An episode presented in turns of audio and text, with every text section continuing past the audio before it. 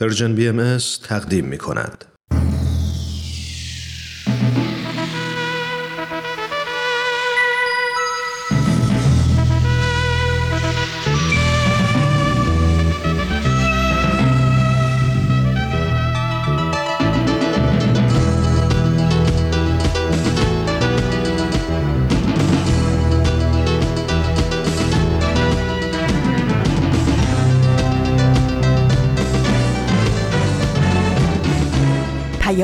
دوست. برنامه ای برای تفاهم و پیوند دلها.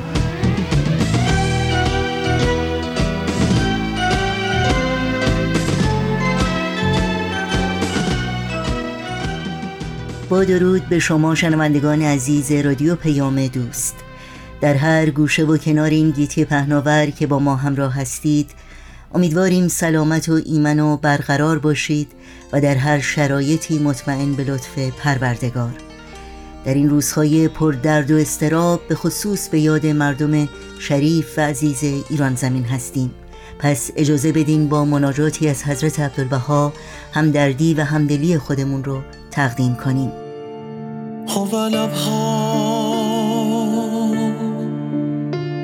ای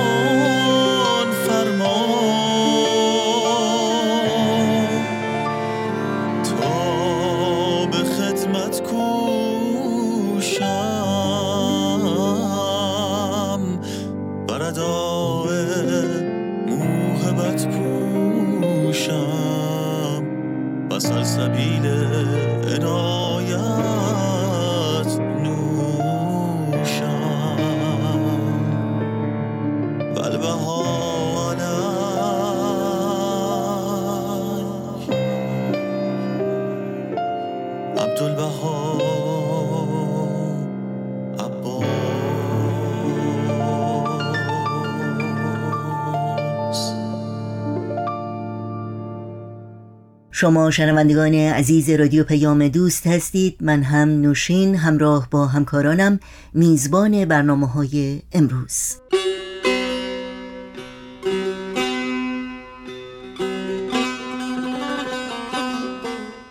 چهارشنبه سیزدهم مهر ماه از پاییز 1401 خورشیدی برابر با پنجم ماه اکتبر از سال 2022 میلادی پیش روی ماست. بخش های پیام دوست امروز شامل برنامه بدون تمر بدون تاریخ و برنامه خبرنگار خواهد بود که امیدواریم همراه باشید. برای تماس با ما یادآور میشم که ایمیل آدرس ما هست info at persianbms.org شماره تلفن ما 001 703 671 828 828 و شماره ما در واتساپ هست 001 240 560 24 14 در شبکه های اجتماعی برنامه های رادیو پیام دوست زیر اسم Persian BMS در دسترس شماست و در صفحه تارنمای ما پرژن اطلاعات کامل راه های تماس با ما و اطلاعات برنامه ها رو می‌تونید جستجو بکنید و با ما همراه باشید. برای دریافت خبرنامه سرویس رسانه فارسی بهایی در صفحه نخست وبسایت ما persianbahaimedia.org در قسمت ثبت نام در خبرنامه ایمیل آدرس خودتون رو وارد بکنید تا اول هر ماه در جریان تازه های این رسانه قرار بگیرید.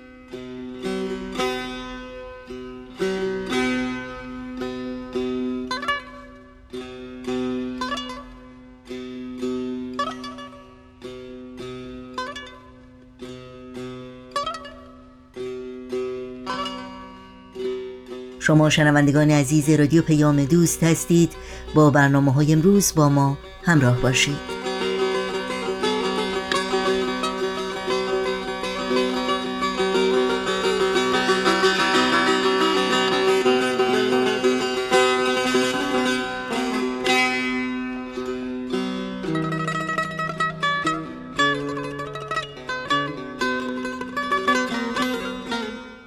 شنوندگان عزیز رادیو پیام دوست توجه شما رو به برنامه از مجموعه بدون تمر بدون تاریخ جلب می کنم همراهان و همقدمان صمیمی و با وفا سلام بر شما. امیدوارم چراغهای دلتون روشن و روشنی بخش باشه بیشتر از همیشه. بهمن هستم و با یک نامه دیگه از فصل دوم مجموعه بدون تمر بدون تاریخ در خدمت شما. در ادامه دو سه هفته گذشته امروز هم خطاب به جناب آقای دکتر شاپور راسخ عزیز و بزرگوار نامه ای می‌خونیم و میشنویم و مثل همیشه امیدواریم که حضور عاطفی خودشون رو هم از عوالم روح در قلب هامون احساس کنیم.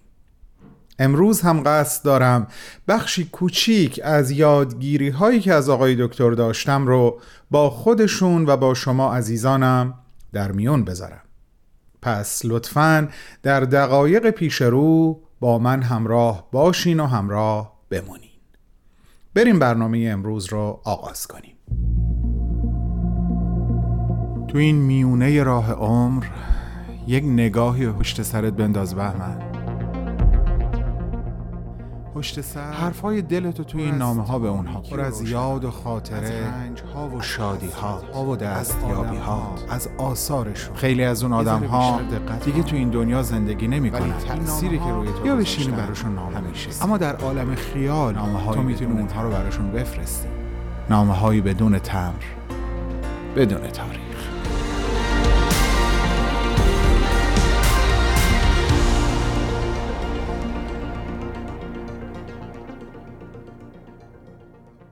دکتر شاپور راسخ عزیز دوست و معلم بزرگوار همگی ما. درود بر تو. این روزها بیشتر از همیشه ازت تقاضا دارم. سرور و یقین روح والای خودت رو به قلب من و شنوندگان عزیز و همه هم میهنانت سرایت بدی چرا که بیشتر از همیشه همگیمون بهش محتاجیم. سرور و یقینی که خودت در مراحل پرفراز و نشیب زندگیت بهش تکیه کردی و هر مانعی رو از سر راه پیشرفت و فراگیری و آموختن و آموزش دادنت برداشتی. هیچ چیز نتونست تو را از انجام این کارها باز بداره. من امروز هم می‌خوام بخشی بسیار کوچیک از انبوه یادگیری هایی که ازت داشتم رو با خودت مرور کنم. بذار اینطور شروع کنم که من فقط یک سری داده ها و اطلاعات از تو دریافت نکردم دکتر راسخ. بلکه رابطه بین اونها و تأثیری که مفاهیم مختلف روی هم گذاشتن رو هم فهمیدم. بذار روشنتر بگم. حضرت عبدالبها فرزند ارشد و جانشین حضرت بهاءالله شارع آین بهایی در ارتباط با بعضی کلمات مثل دین، علم، عشق یا تقدیر یک تعریف عمیق قابل تعمل دارند و اون تعریف عبارت از اینه. روابط ضروریه منبعث از حقایق اشیا. من در مجاورت دانش و بینش تو این روابط ضروریه بین حقیقت دو یا چند چیز رو خیلی بهتر فهمیدم. امروز می‌خوام به یکی دو تا از اونها اشاره بکنم.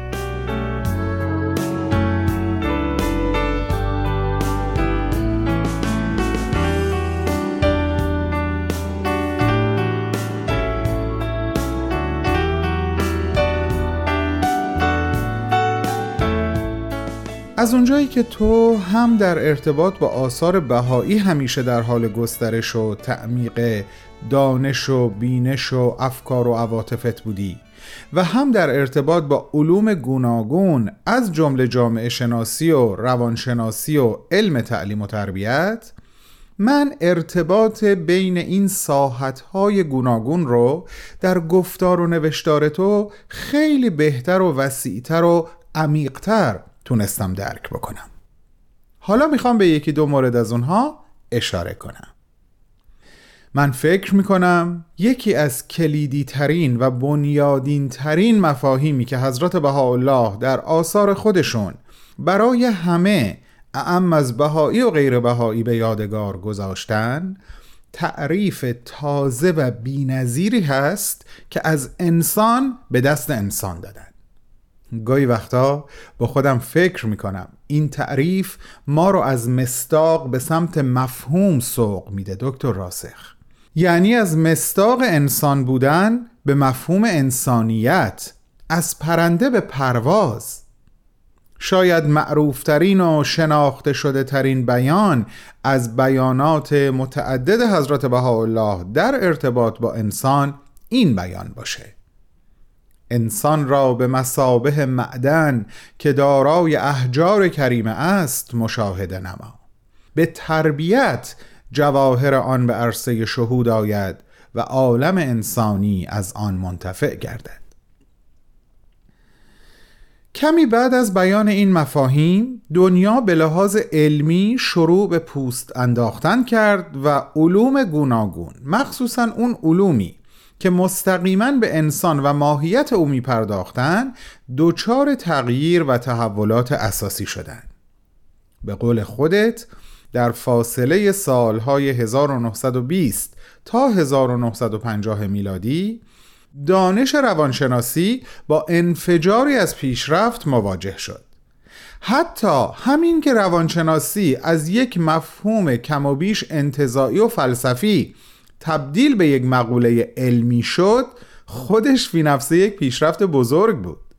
داشتم می‌گفتم اینو ازت آموختم که در این فاصله کوتاه زمانی پنج مکتب در علم روانشناسی ظاهر شد. مثل مکتب اصالت رفتار، اصالت شکل، مکتب تحلیل روانی که فروید بنیان گذارش بود و بعد روانشناسی رشد و نمو که استاد عزیز خودت در دانشگاه ژنو یعنی ژان پیاژه البته در کنار اریک اریکسون از متولیانش محسوب میشن و به بررسی رشد و نمو عاطفی اخلاقی انسان از کودکی تا جوانی می‌پردازند و در نهایت مکتب انسان مدار که بنیانگذارش کارل راجرز روانشناس بالینی امریکایی بود و می‌گفت شخص یا شخصیت انسان وجودی است که پیوسته در حال تحقق خود یعنی تحقق نیروهای موضوعه در ذات خیشتن خودش هست. و خب این یعنی تحقق جواهر معانی یا همون احجار کریمه ای که حضرت بهاءالله به جامعه انسانی معرفی کردن. بیانی که تربیت رو لازمه ظهور و بروز تحقق این خیشتن ارزشمند انسانی معرفی می‌کنه که در ادامه نامه می‌خوام بهش اشاره کنم.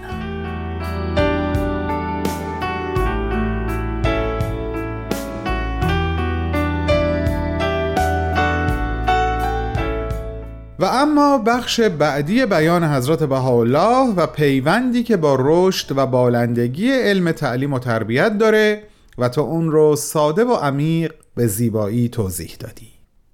من از تو آموختم که ژان ژاک روسو بنیانگذار آموزش و پرورش مدرن در قرن هجدهم آغازگر راهی بود که در نهایت منجر به شناخت جهان خاص کودک شد. و این شناخت مطمح اصلی نظر مربیان در سراسر عالم قرار گرفت. ما به تعریفی بدی و کارآمد از مفهوم تعلیم و تربیت دست پیدا کردیم دکتر راسخ. و انصافاً چقدر تعاریف مهم و راهگشا می‌تونن باشن. اینطور نیست؟ مربیان به مرور فهمیدن که روش ها و کوشش های تربیتی به جای اون که از خارج به طفل تحمیل بشه باید با توجه به نیازها، امیال و امکانات پاسخ خود طفل تنظیم بشه. ما نباید طفل رو مینیاتوری از بزرگ سالان در نظر بگیریم. یعنی کودکی یا هر شاگردی دنیای خودشو داره و در این عالم موجود یگانه ای هست. اون جواهر قیمتی معدن وجود خودش رو داره که با بقیه متفاوته. و تربیت صحیح این هست که اون جواهر رو بشناسه و از عالم خفا به عرصه شهود بیاره. همین یگانه بودن هر فرد در این عالم منجر به فهم این مسئله بسیار مهم شد که فرهنگ رقابت نیاز به تغییری اساسی داره و هر کودکی باید با خودش در رقابتی سالم قرار بگیره. نه اینکه انرژی و توان ارزشمندش رو در میدان مقایسه با همسالان و همدرسانش به هدر بده و از این طریق روابط محبت آمیزش با دیگران خدشدار بشه. این هم یکی دیگه از دستاوردهای علم بود که عمیقا با آموزه های حضرت بهاءالله در اتحاد و ارتباطی تنگاتنگ قرار داشت و قرار داره و تو اون رو به زیبایی به من و امثال من آموختی دکتر راسخ. کلام از بیان عواطف و احساس قدرشناسی من ناتوانه. تو خودت ناگفته هام رو با قلب و روحت بشنو.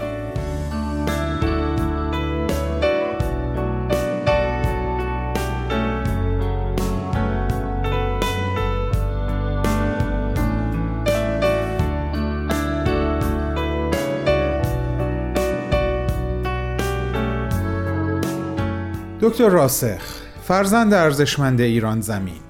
هرچی که بیشتر میگذره و بیشتر با تو و جهانبینی تو از یک طرف و اقدامات تو در طول زندگیت از طرف دیگه آشناتر میشم عمیقتر درک می‌کنم که چقدر به ایران و ایرانیان خدمت کردی. تو مفهوم خیشکاری رو خیلی خوب فهمیدی و بهش جامعه عمل پوشوندی مرد بزرگ. خیشکاری از اون مفاهیمی هست که به تازگی اون را آموختم. به لطف معلمی عزیز و باسواد که در محضرش دارم فردوسی و شاهنامه رو می‌خونم و میآموزم. هفته آینده آخرین نامه رو خطاب به تو خواهم نوشت و در اون بیشتر یادگیری خودم رو در ارتباط با خیشکاری برای تو و عزیزانم که مخاطب این برنامه هستند توضیح خواهم داد. تو عناصر گوناگون را از عرصه های مختلف مثل علم، دین و هنر کنار هم جمع کردی. اونها رو زوب کردی و در هم آمیختی و ازشون آلیاژی مستحکم و کارآمد ساختی که خیلی به حال افکار و باورها و عواطف و عمل کرده ما ایرانی ها خوبه. اگه بهش فکر بکنیم و به عمل به اون بپردازیم. ازت متشکرم دکتر راسخ. هفته آینده هم از عالم ملکوت همگی ما رو در این دنیای خاکی همراهی کن و به همون قوت قلب بده. از طرف خودم و به نیابت از طرف همه شنوندگان نازنین این برنامه تو رو به حقیقی ترین و ماندگارترین عواطف و احساسات قلبی اطمینان میدم و تا هفت روز دیگه به وقت زمین همین جا و همین ساعت باهات خداحافظی می‌کنم. بالا و بلند پرواز کن. خدا نگهدار.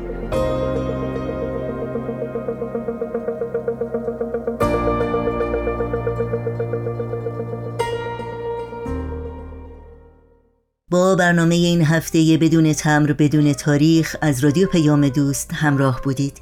برنامه های امروز و هر روز رادیو پیام دوست و برنامه های دیداری سرویس رسانه فارسی بهائی در شبکه های اجتماعی فیسبوک، یوتیوب، ساند کلاود، اینستاگرام و تلگرام زیر اسم Persian BMS در دسترس شماست. آدرس تماس با ما در کانال تلگرام هست at Persian BMS contact. ضمنا توجه داشته باشید که همه برنامه های روزهای پنج شنبه رادیو پیام دوست مخصوص کودکان، مربیان، والدین کودکان و همه علاقمندانی است که مشتاق یادگیری بیشتر درباره کودکان گروه سنی 6 تا 11 سال هستند. این برنامه ها رو همچنین می‌تونید در کانال ویژه‌ای با عنوان دوردانه از کانال های وابسته به رسانه Persian BMS در شبکه های اجتماعی دنبال کنید. شما شنوندگان عزیز رادیو پیام دوست هستید.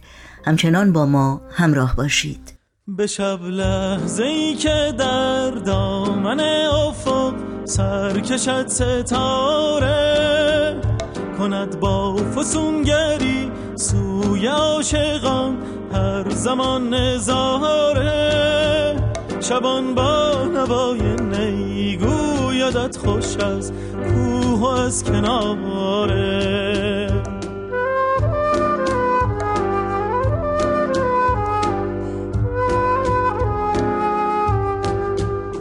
کس کس نشانه در این گردش زمانه. کجا مانده جاودانه؟ نماند زما اثر در جهان مگر شعر عاشقانه. خوشا نه عاشقی زان که جاودان ماند این ترانه.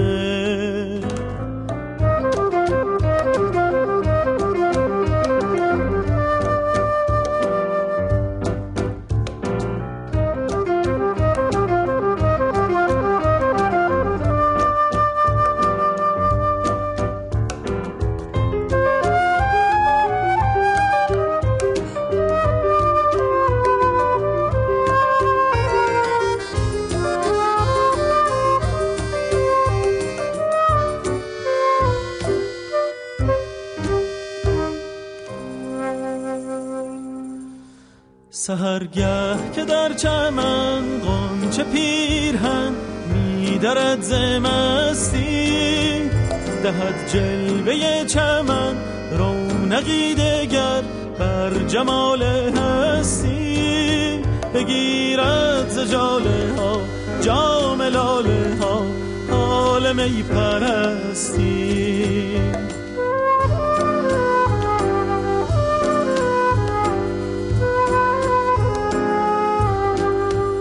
شنیدم ز بلبل که گفتی به خوش چینی که گلزین چمن نچینی. که این سبز و چمن سر و نسترم هر کجا که بینی. بود قلب عاشقی چشم دلبری موی نازنینی. در این بخش از برنامه های امروز رادیو پیام دوست با خبرنگار همراه خواهیم بود. خبرنگار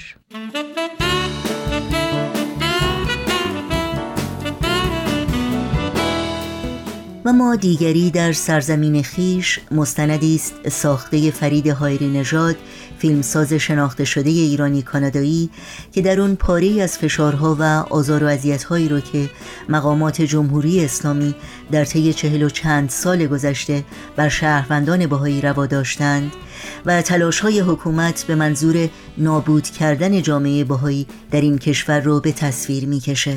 فشارها و محرومیت هایی که باید گفت بسیاری از شهروندان ایرانی از جمله زنان، جوانان، کودکان، دگراندیشان و های قومی و دینی نیز تجربه کردند. نوشین آگاهی هستم به شما در هر کجا که شنونده ما هستید خوش آمد میگم و خبرنگار امروز رو تقدیم می‌کنم همونطور که در برنامه هفته گذشته شنیدید آقای فرید هایری نژاد اخیرا دیداری داشتند از شهر واشنگتن دی سی برای نمایش مستند دیگری در سرزمین خیش. از این رو فرصت رو غنیمت شمردیم تا پرسش هایی رو در مورد این فیلم با او در میون بگذاریم. قبل از اینکه شما رو به شنیدن این گفتگو دعوت کنم یادآوری کنم که این فیلم رو می‌تونید به طور کامل در سایت ایران اینترنشنال تماشا کنید. با گفتگوی این خبرنگار همراه باشید.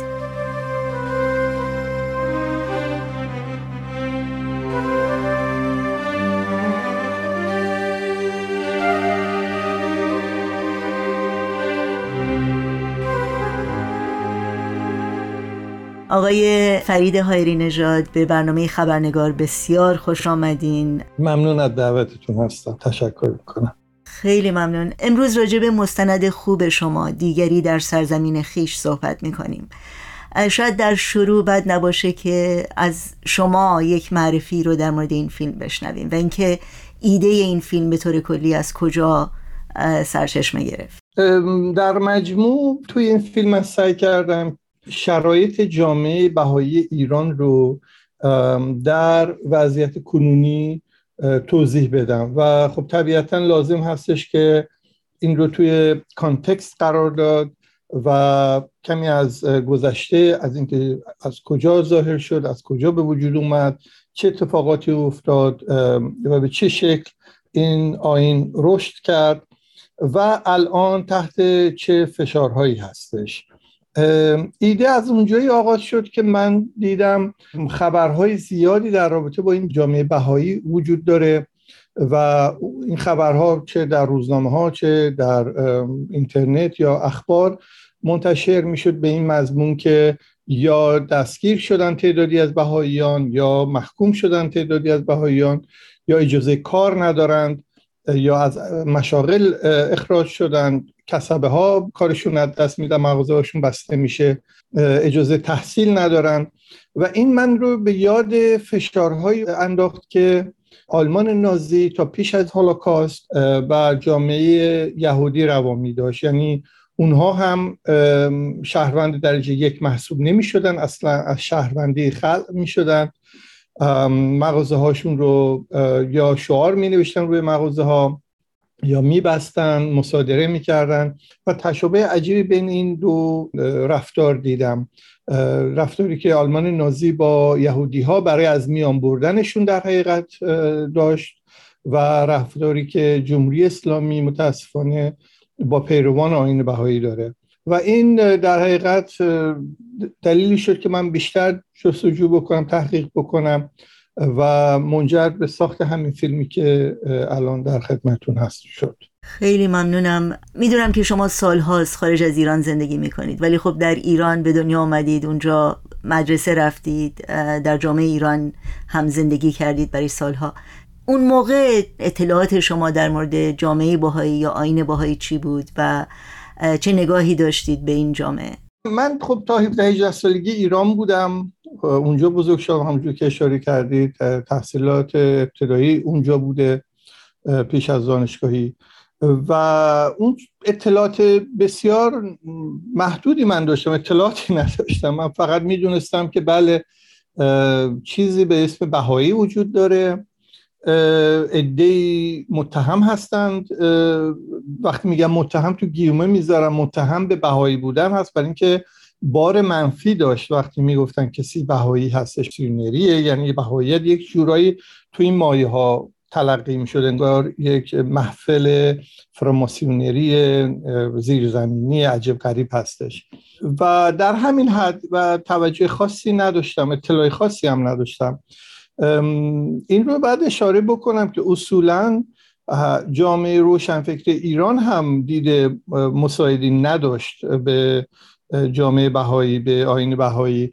و همونطور که حتما متوجه هستید مسئله حقوق انسانی و حقوق شهروندی یک مفهوم نسبتا نوین هست در جامعه ایرانی و الان بیشتر بهش پرداخته میشه. ولی ابتدای انقلاب و حتی پیش از انقلاب مسئله اصلی جامعه حتی روشنفکر ایرانی هم نبود. گروه های چه چپ چه مذهبی چه ملی و خب ما می‌بینیم که در زمان انقلاب بسیاری اعدام می‌شوند خیلی ها هم هورا می‌کشند به خاطر این دادگاه های چند دقیقه و خب کسی نمیگه خب بعد یک روند قضایی عادلانه وجود داشته باشه. اینه که رسیدن به مسائل, مسائل در حقیقت بهاییان در اولویت هیچ یکی از گروه ها و احزاب سیاسی یا روشنفکران نبوده. و این مسئله باعث شده که این خشونت به شکل مخفی ادامه پیدا بکنه. و خب این باعث شرمندگیه که ما اطلاع نداشتیم یا نمی‌خواستیم بدونیم از رفتاری که حکومت به شکل شدیدی با این جامعه جامعه که بخشی از ما بود و ما بخشی از اون هستیم به صلاح اون ها رو روا می داشت جامعه ایران خیلی تغییر کرده. از زمانی که همونطور که شما به خوبی توضیح دادید نقض حقوق شهروندان باهایی و بسیاری از شهروندان دیگه باید گفت. پشت دیوارها صورت می گرفت و جامعه جهانی آگاهی نداشت از این انسان ستیزی که بر قشری از جامعه روا داشته می شد این تغییر رو چگونه باید تعبیر کرد؟ من فکر می‌کنم خود جمهوری اسلامی باعث این تغییر شد. یعنی با همین فشارهای شدیدی که روی این جامعه آورد و در عین حال فشارهایی که روی جامعه در کلیت خودش وارد می‌کنه. جامعه ایران همجور که می‌بینین همه ماها در یک آتشی داریم میسوزیم. سهیل کسی که در این فیلم بود اینو خوب توضیح میده.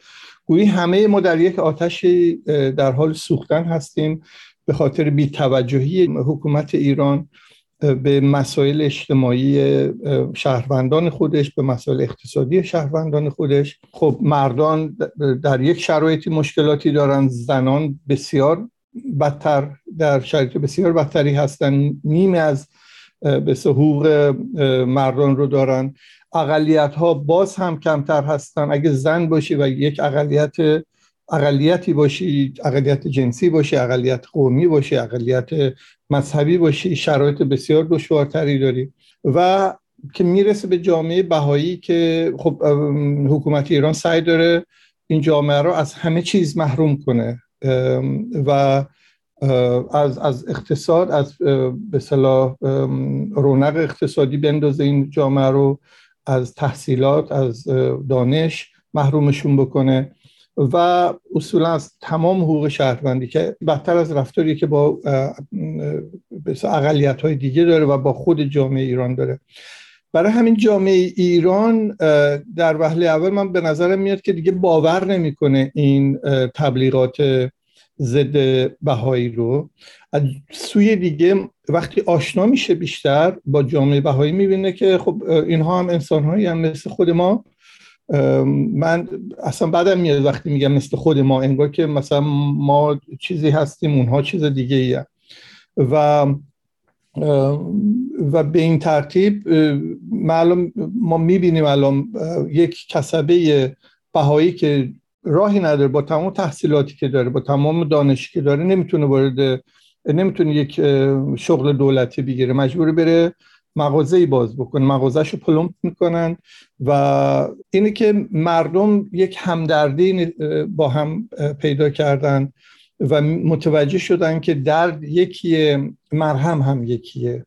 و امیدوارم مرهم به دست بیاد. هم همون چیزی که الان می‌بینیم زنان ایران بالاخره تغییری به وجود بیارن و مردم پشت اونها ایستادند پیام شما به کسایی که در حوزه کاری شما هستند چی هست؟ در مورد توجهی که میشه به نقض حقوق بشر کرد در جامعه و آگاهی رسانی کرد. هیچ مسئله رو به عقده من نبایستی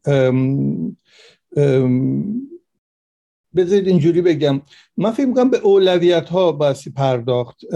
یعنی لزومی نداره حتما ما منتظر باشیم کسی اعدام بشه کسی کسی رو از کار بیکار بکنن کسی می‌دونید منتظر یه خبر بریکینگ نیوز نباید باشیم تا بپردازیم به یه مسئله. یا فکر نکنیم که خب حالا الان شرایط اینه که این موضوع مهم نیست باید به موضوع دیگه پرداخته بشه. زندگی انسان ها مهم هستش و رفتاری که جمهوری اسلامی با جامعه بهایی داره و با مردم ایران داره نسل ها رو از بیان برده تراما وارد کرده به خانواده ها و وارد می‌کنه. پشت تمام این سیاست ها انسان ها قرار دارن و مهم هستش که ما اطلاع رسانی بکنیم و از هر بهونه استفاده بکنیم. کار تحقیقی انجام بدیم. فکرمون رو باز بکنیم. نسبت به مسائلی که شاید یه مقدار یا ترس داریم یا مطمئن نیستیم یا می‌خواهیم خودمون رو دور بکنیم ازشون به خاطر پیش زمینه هایی که یا جمهوری اسلامی برای ما وجود آورده یا از قدیم وجود داشته. و باید پرداخت به همه اینها. فرقی نمی‌کنه اگه این در رابطه با جامعه بهایی راجع به اقلیت های ملی قومی هستش راجع به اقلیت های جنسی هستش فرق نمی‌کنه. هر زنان هستش. اینا مسائلیه که نمیشه اولویت بندی کرد گفت به این باید بپردازیم حالا اون مهم نیستش. و به حال رکن چهارم هست میدیا رسانه ها و باید این اطلاع رسانی رو این تحقیقات رو انجام بدن اطلاع رسانی بکنن مردم بیشتر آگاه بشن. و در نتیجه مسئولین رو مسئول بدونند و بخوان که پاسخگو باشند. این در حقیقت وظیفه اصلی رسانه هاست که بتونند حکومت رو دولت مردان و مسئولین رو پاسخگو بدونن نسبت به اعمالشون. خب همطور که شما هم اشاره کردین واقعا ما شاهد روزهای سختی هستیم برای هموطنانمون در ایران. و با همه غمها و دلشکستگی هایی که وجود داره امید شما به آینده چیه؟ امید من امید همه مردم ایران هست من فکر می‌کنم. یعنی من همراه با همون امید هستم. امیدی که اقلیت جامعه اقلیت ها در ایران داره. امیدی که زنان در ایران دارن مردان دارن در ایران. و اون اینه که یک زندگی مساعد بی در کشور خودشون داشته باشن. کسی نباشه بگه که چطور رفتار بکنن چه بپوشن چه نپوشن به چی باور داشته باشن به چی باور نداشته باشن کجا می‌تونن راجع به چی می‌تونن بنویسن راجع به چی نمی‌تونن بنویسن. و تمام این خطای قرمز و تمام این محدودیت ها برداشته بشه. جامعه ایرانی لیاقتی بیش از این داره. جامعه ایرانی جامعه افتخار آفرین هست. جامعه که چند هزار سال قدمت داره و جامعه بسیار پرمایه هست. حیف است از این جامعه که برباد بره. این تاریخ برباد بره در حقیقت. به هر حال امید من همون امید مردم ایران امیدوارم به زودی این مسئله محقق بشه و ایران ایرانی آزاد باشه و ما بتونیم همدیگر رو بشنویم با هم صحبت بکنیم. اگر هم مخالف همدیگه هستیم اجازه بدیم که کنار هم زندگی بکنیم به راحتی به سادگی. خیلی خیلی ممنونم آقای فرید هایری نژاد از وقتتون. از صحبت های خوبی که با ما سهیم شدید و براتون آرزوی موفقیت های روز افزون دارم. من هم براتون بهترین آرزوها رو دارم و ممنونم که دعوت کردید من رو به این گفته بود ای سر ناز گوشه صحرا چه می کنی بی کس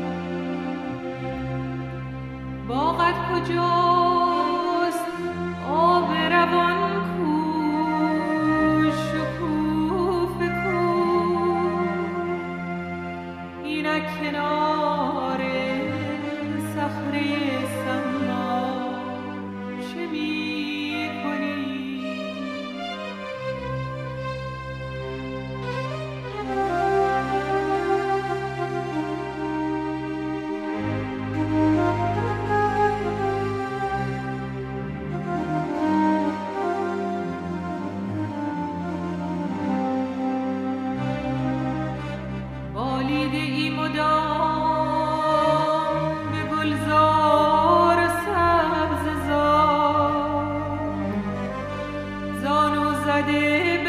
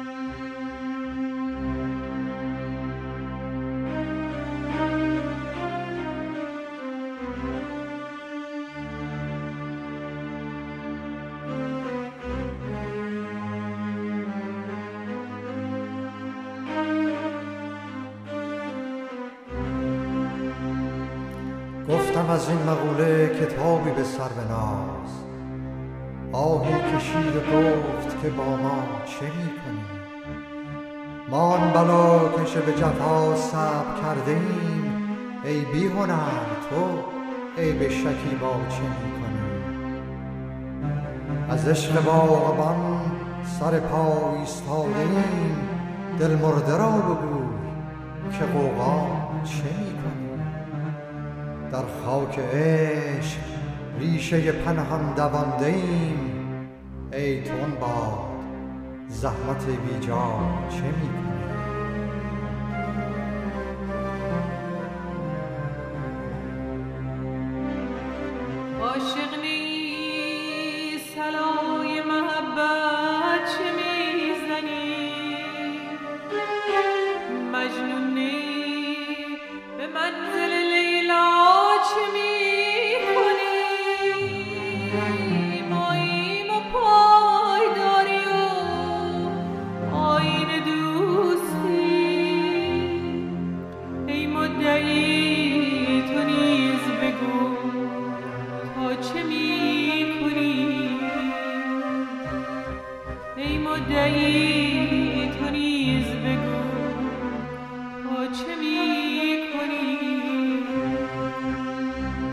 شنوندگان عزیز وقت خداحافظی است. چرا که برنامه های این چهارشنبه ما هم در اینجا به پایان می‌رسه.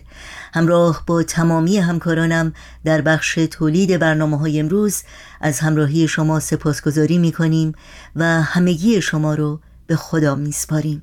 تا روزی دیگر و برنامه دیگر پاینده و پیروز باشید.